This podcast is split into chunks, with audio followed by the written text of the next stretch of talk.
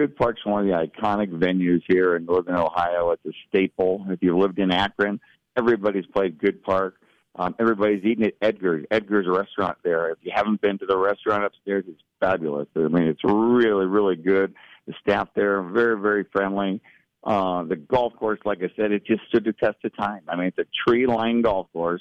It's long. It's difficult. It has big greens. It has undulated greens anybody that's played Good Park and they come off that golf course and they haven't been in the trees, I want to meet you because I I don't think it's happened here in Northern Ohio. But it's a, it's just a fantastic place. It really is. So um, if you haven't been out to Good Park to play it, I mean it's always in good shape and it's always just a good challenge. Yet yet an average golfer can go out there and play if you play it from a short distance because there's there's no no lakes, there's no forced carries.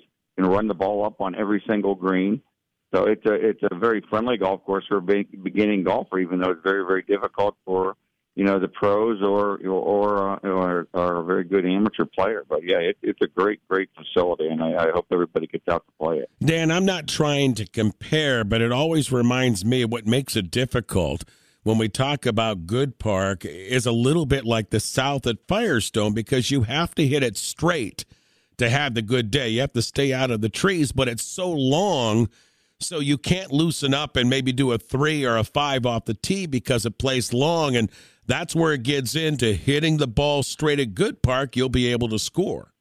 Yeah, I've used that comparison many of times just because of the fact that the golf course is right ahead of you. It's nothing complicated. It's like here it is, come get me, you know. But you, you've got to hit the, you have to hit the golf ball straight. If you don't hit the golf ball straight and long, so just like you said, if you get up on a hole that's 465 yards and most people can't hit a three wood and get home on uh, on the hole. So you you have to hit driver, and you have to carve it, and you have to hit it on the right sides of the fairways. They've taken quite a few trees out in the last few years, and I think they'll continue to take some trees out, which will make some of those holes even a little bit better yet. But it's um yeah, it's it's just a it's just a good test. I mean, you go out there and you use every single golf club in your bag. The par threes are great.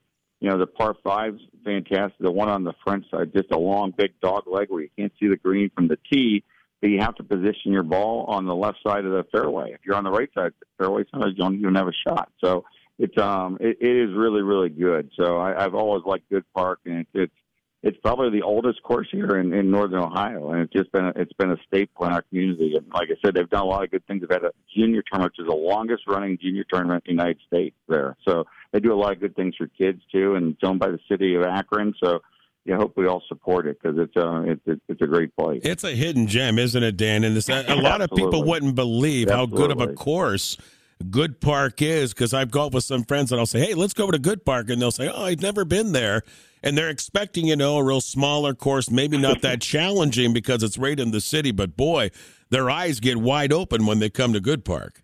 Yeah, yeah, you're exactly right. How about that tee shot on number ten? You start your day on number ten. I mean, you got to hit a big big, probably a cutout there. You know, you got trees on your right, out of bounds on the left. I mean, it's, it's just an, a great test to start your day off or the 10th tee if you get to the 10th tee and you're playing 18 holes. But yeah, there's just one good hole after another. It really is. It's just one good hole after another, and it's just a solid golf course, and it's going to stand the test of time. In 10 years, 20 years, 30 years, it's still going to be a great golf course.